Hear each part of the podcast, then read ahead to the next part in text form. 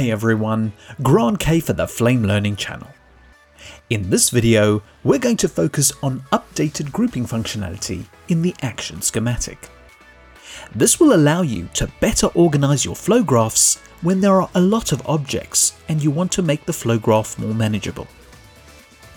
We'll only be looking at the nodes in this video, so you can use your own media and flow graphs to follow along. Here I have an action schematic that consists of a series of node branches that I would like to simplify in order to make it easier to work with.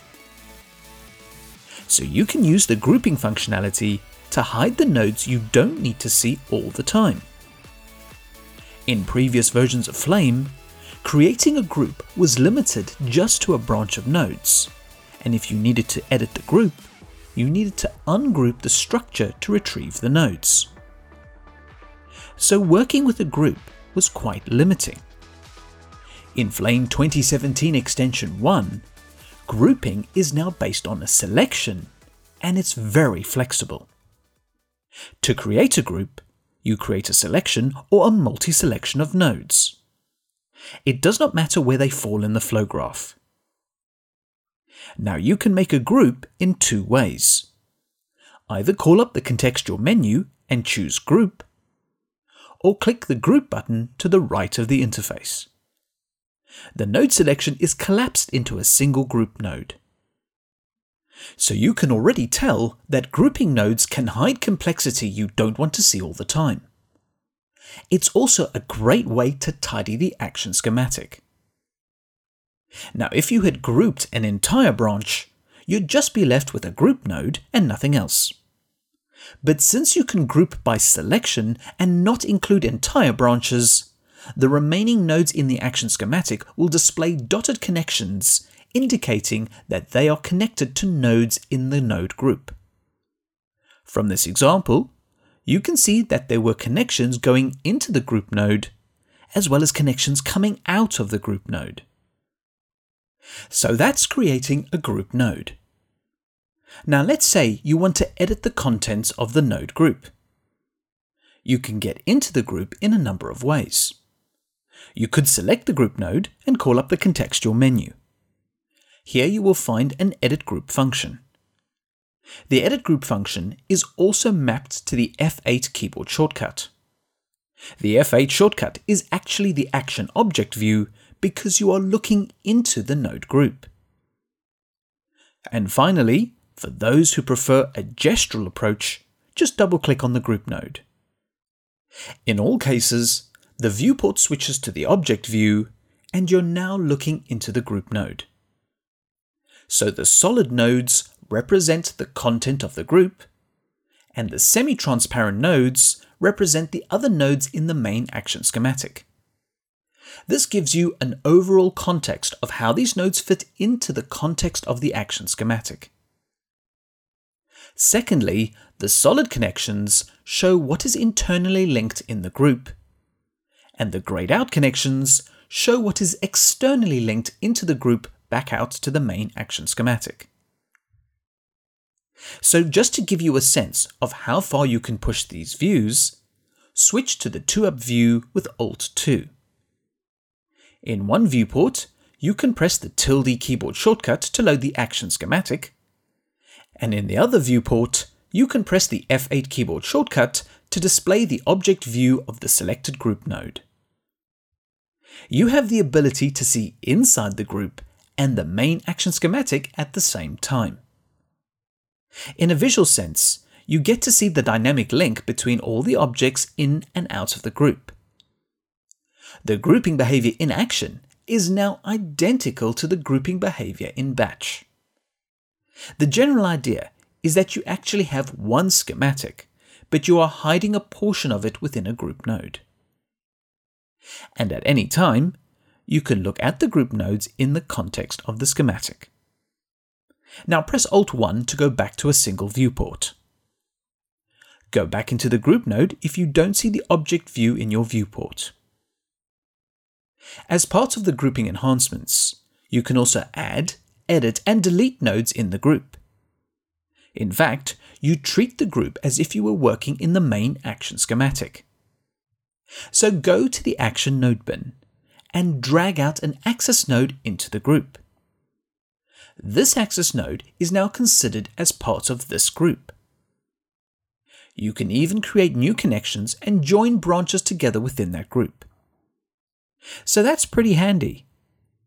What is also extremely useful is the ability to work across the group and the main action schematic. For example, even though you can see the dot connections, which indicate links outside the group, these are fully editable. So you can break connections, as well as make new ones to the objects outside of the group. It actually does not matter if the connections are going in or out of the group. But I want to point out that when you do create external connections from within the group, you are explicitly creating connections between one node at a time. The reason why I'm stating the obvious is if you go back to the main action schematic with the tilde keyboard shortcut, you can also connect nodes into the group from this level. The only difference is when you create a connection to a group from the main action schematic, it links to all the nodes at the top or bottom of the branches. You can even think of this behavior as a macro script to speed up the workflow. For example, select the group. Go to the Action Node bin and drag out a shader node. The default behavior of the shader node is to auto-connect with the selection, so that saves an extra step. When you select the group node again and enter it with the F8 keyboard shortcut, you can see that the shader node has attached itself to all the geometry nodes in the group. Similarly, if you had connected an axis node to the group, all the nodes at the top of each branch in the group would attach to the external axis node. So just to reiterate these points, creating an external connection within the group is one node at a time. Or creating external connections from the action schematic will link all the node branches in the group as an automated process. Connecting an axis to the group will create connections to all axis nodes at the top of each branch. Using lighting, GMask shader and texture links will connect to all the geometric shapes in the group and finally using Substance will automatically create material and shader connections to all geometric shapes in the group. You can always edit them afterwards to get what you want. This works with the majority of nodes in the Action Node bin, so it should not disrupt your usability as you move in and out of the group nodes. Finally, I'd like to finish this video with a few extra pointers. When you move an external node in the group nodes object view, it's also changing its physical position in the main action schematic. So if you switch back to the action schematic with tilde, you can see the node's new position. But if you move the group node in the action schematic and then switch to its object view with F8, you will notice that the contents of the group have not moved in relation to the group node.